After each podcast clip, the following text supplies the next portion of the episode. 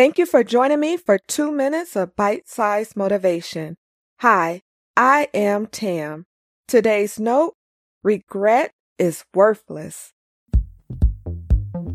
You are listening to the Sincerely Her podcast. This isn't an ordinary podcast. This is a podcast that will help you find clarity and win. Failure forms your future. It pushes you forward. Everything may not have gone the way you planned, but now, this very moment, it is time for you to get up and go forward. Success lies in you. To be successful, you don't have to do extraordinary things.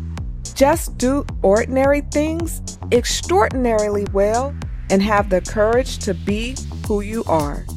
Beating yourself up for what happened isn't helping you.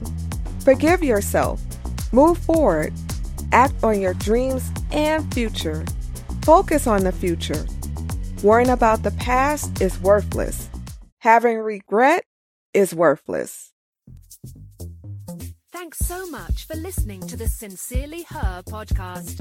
Remember, be you, trust yourself, be happy, travel, be authentic, have confidence, and never give up.